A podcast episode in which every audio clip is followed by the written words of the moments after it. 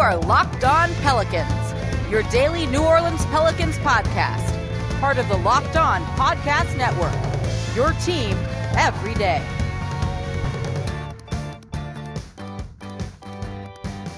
Welcome to another edition of Locked On Pelicans, the daily podcast covering your favorite team, the New Orleans Pelicans in NBA, part of the Locked On Podcast Network, your team every day, available wherever you get your podcasts. I'm your host, Pelicans Insider, credential member of the media, Jake Madison, at NOLA Jake on Twitter. Here with you all on this Thursday, a game day. We're back after the All Star break. The Pelicans take on the Minnesota Timberwolves in the Smoothie King Center tonight. We'll break that down for you in the third segment of today's show. But before we do that, two big topics topics I do want to get into um, as I release the show on time today, which is also great. First, trade deadline coming up March 25th. What's it going to look like for the Pelicans? Who's most likely to be moved? Why do I think it might be a quiet trade deadline for New Orleans? I'll explain all of that here in the first part of today's show. And then I do want to look at a stretch that the Pelicans have coming up after this back to back set against the Timberwolves and Cavaliers, because this is where the season may be decided because they have a rough stretch. I'll let you know what the schedule looks like and what to maybe expect during that as well and what it means for the season going forward. So let's dive into it all in today's edition of Locked On Pelicans. Today's episode is brought to you by Michelob Ultra. Are you happy because you win, or do you win because you're happy? At only 2.6 carbs and 95 calories, it's only worth it if you enjoy it. Stay tuned for the Ultra Player of the Week coming up later in the episode. So we're exactly two weeks away from the NBA's trade deadline, March 25th, and this is the time period where you start to maybe see some deals go down. It's usually like the week of, but it's never really earlier than two weeks out. So this is where the stove starts to heat up, deals start to get done, and teams start to kind of figure out what they're doing going forward. The Pelicans are not quite there just yet. They're coming up on it, and I'll explain what that is in the next segment. But in terms of players most likely to be traded and what's kind of the most likelihood that the team is going to do, I'm going to say I think it's actually going to be a pretty muted and quiet trade deadline. One in general around the NBA, but also especially for New Orleans. There's far more buyers than sellers, I think, this year, which makes things a little bit difficult. But New Orleans, when you look at a lot of the players they have, it's not easy to find a deal. You know, we, we've talked at length about what it looks like trying to move Lonzo Ball, and it's not easy to kind of find the right trade for him. JJ Redick's easier, but JJ Redick hasn't been stellar so far this season.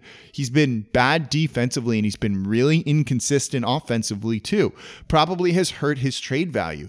I don't know if you get a first round pick for him anymore. Yet still, he's the most likely guy to be moved, and New Orleans should move him, even if it means getting a second round pick or two for his services because he's not part of the future. He's not going to be back here next year. You may as well kind of cash out and get some assets for him.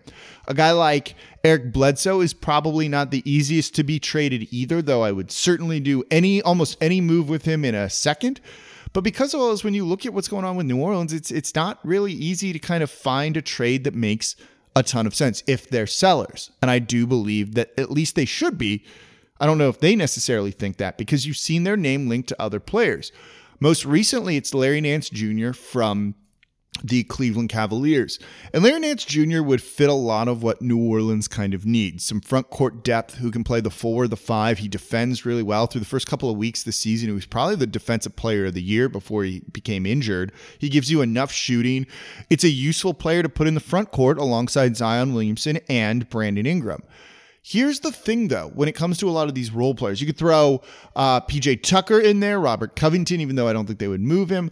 All of this stuff you know, those guys are like ancillary players. They're role players, good quality role players or quality starters, but no one who's like a huge needle mover given what we've seen from this team. So if you're New Orleans, do you really want to give up a future first round pick for a guy like that? Because that's what it's going to take. To get Larry Nance Jr., it's going to take a first round pick of sorts.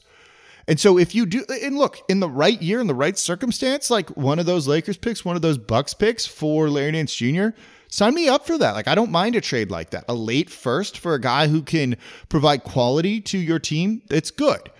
But here's the thing you've got to think about. All of those picks that New Orleans has, they're presumably holding on to make a big swing for the next disgruntled superstar. Are you willing to trade a first round pick for Larry Nance Jr., knowing that maybe it means you can't get Bradley Beal in the future? Or, or like insert whatever player's name, right? You're, losing an asset that would be included in that deal. Those picks aren't like the highest picks from the Lakers and Bucks, so you're trying to get it done with quantity over quality. So if you make a move for one of these ancillary guys like Larry Nance Jr., again, a guy I like, I mean that. I like Larry Nance Jr. a lot, but it means that you might not get a superstar player in the future. And I don't know if that's a deal that I'm willing to do. And so I think that's kind of the problem that New Orleans is in. They just don't have a lot of guys who are very, very tradable to just get other players themselves. Second round picks, stuff like that, sure, no problem. But I think that it is going to be difficult for New Orleans to get a trade done. And so that's why I think they're going to end up having a pretty quiet trade deadline um, in in two weeks. Also, by the way, I realized today is also the exact one year date of when the NBA suspended its season.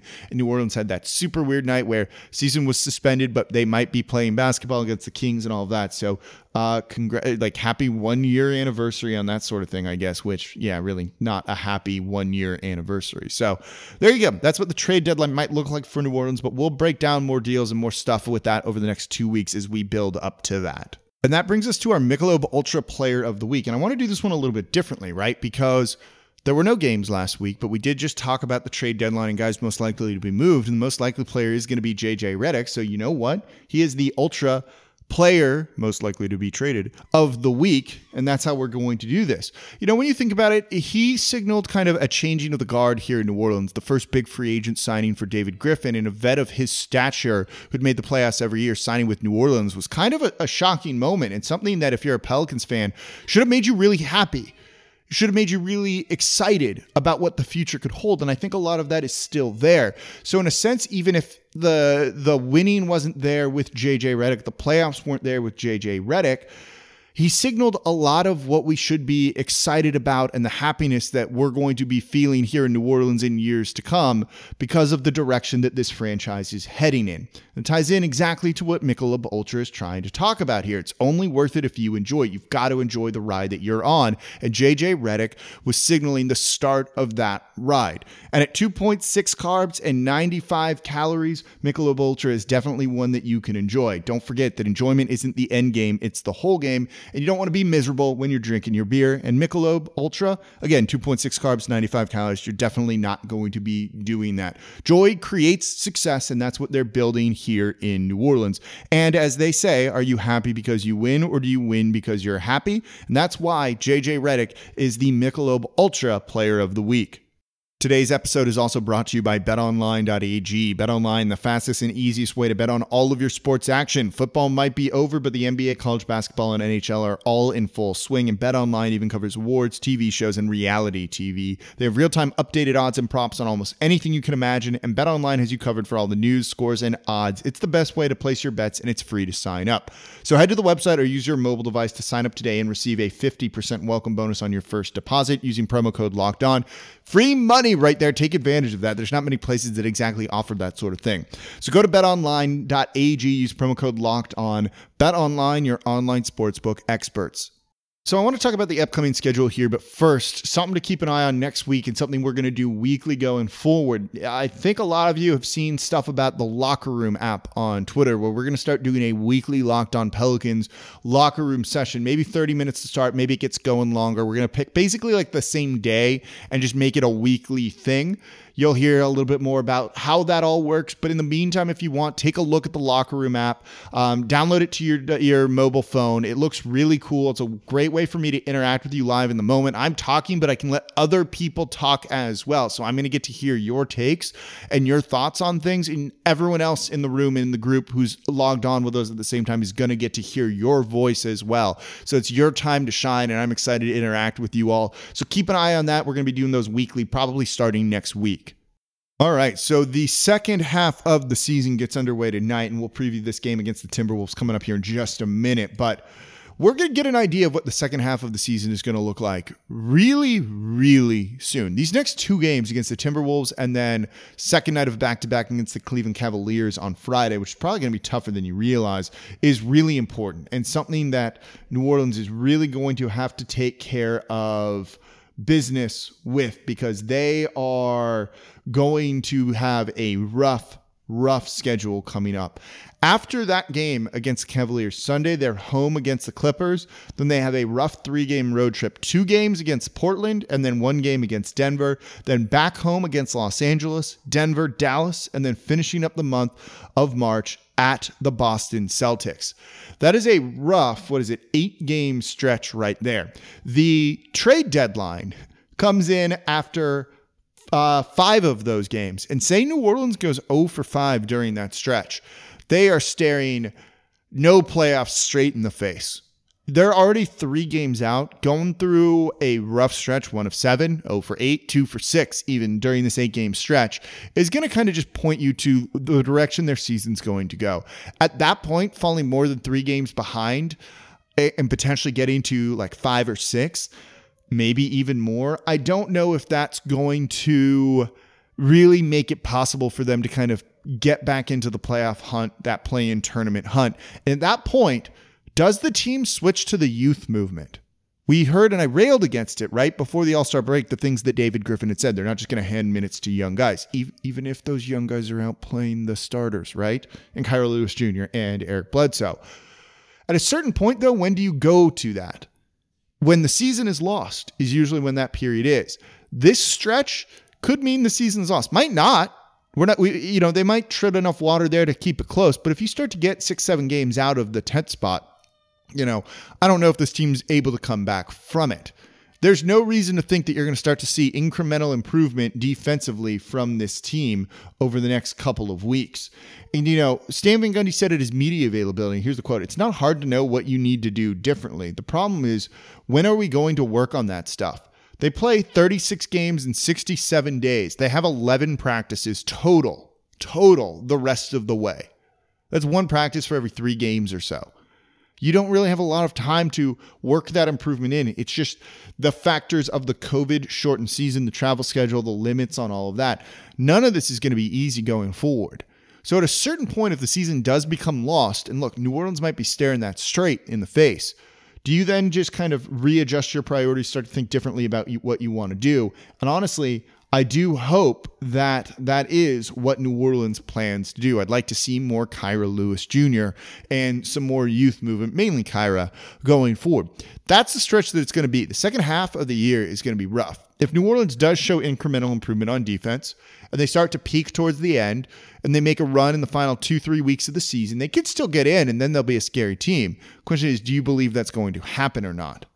Right now, I'm not there to think that, though certainly they they could end up getting done. And I've been wrong before, but no reason to believe it so far. But it's this stretch coming up after these next two home games where, woof, this is what's going to make or break the season for the Pelicans. So we'll preview tonight's game against the Timberwolves revenge game coming up here in just a minute. But before we do that, today's episode is brought to you by rockauto.com. If you repair and work on your car yourself, you want to save a little bit more money, rockauto.com is a place to do it. Been using it for a very long time. I finally got all of those parts installed in my car really excited about it. Then something else broke the, the hood latch release cable, and now I can't get the hood open, which is kind of ironic. And I haven't been able to start it all up. But you know what? I at least feel okay about all the work I did before something else broke because I saved hundreds, if not thousands of dollars ordering all of the parts from rockauto.com because their prices are lower than anywhere else I've found. Seriously, do not pay up to twice as much or 30, 50% more, twice as much more for the same parts. Go to rockauto.com a family company that's been serving auto parts customers online for 20 years. They've got everything you could need engine control modules, radiators, hopefully, and they're going to have them. I just haven't gotten a chance to look at it just yet. Um, hood release cables and latches and all of that.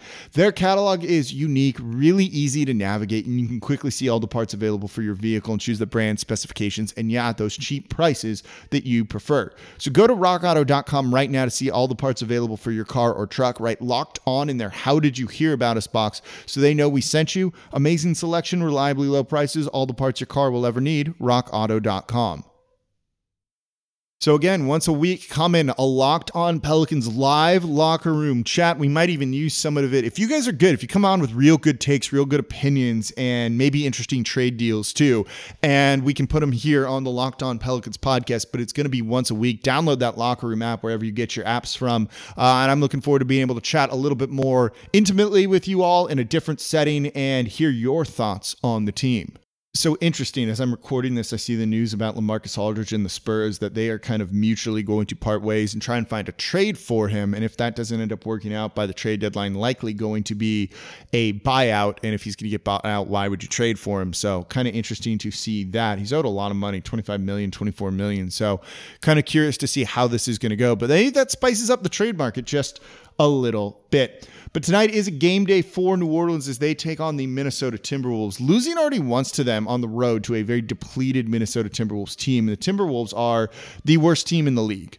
They have the second to worst offense, the sixth worst defense out there. So they are not a good team whatsoever. They haven't won a game um, in quite a while. Going back to February 14th was the last time they won a game. We're about a month away from that. So, real rough year for them. Very disappointed. Um, and you've got no D'Angelo Russell in the lineup for New Orleans, but there still is Karl-Anthony Towns. They're without Malik Beasley as well, their second leading scorer who's been suspended due to off court issues. It's, it's a game that New Orleans should win.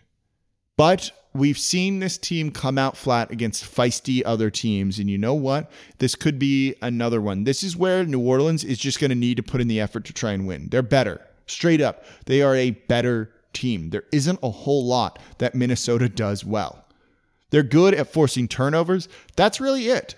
Like, that's the only good thing they do defensively. They limit three point attempts, but that means because teams are just going right at the rim. So Zion should feast, feast in this game. BI should be able to get to the rim a little bit more than what his season average is. This is a game New Orleans should win.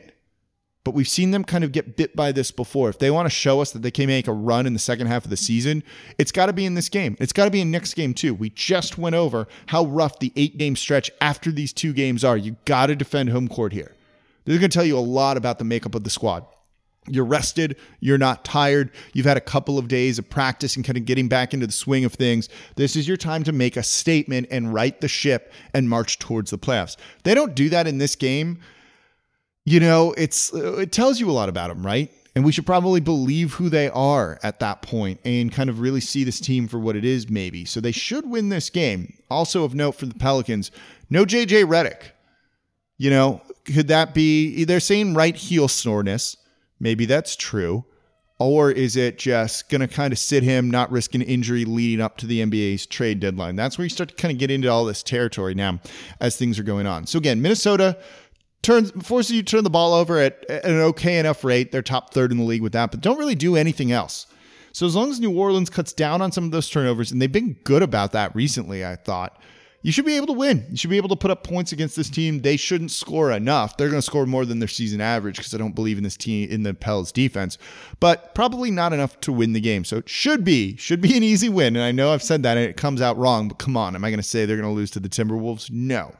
But this is a game that's going to tell us a lot about where they are mentally and other things for the remainder of the season. So hopefully they start this one off right and get a much needed victory here and then a much needed victory tomorrow night, which of course we will preview for that coming up on tomorrow's show.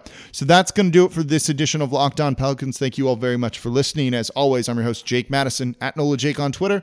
Be back with you all tomorrow to preview to recap this game and preview the two games over the weekend.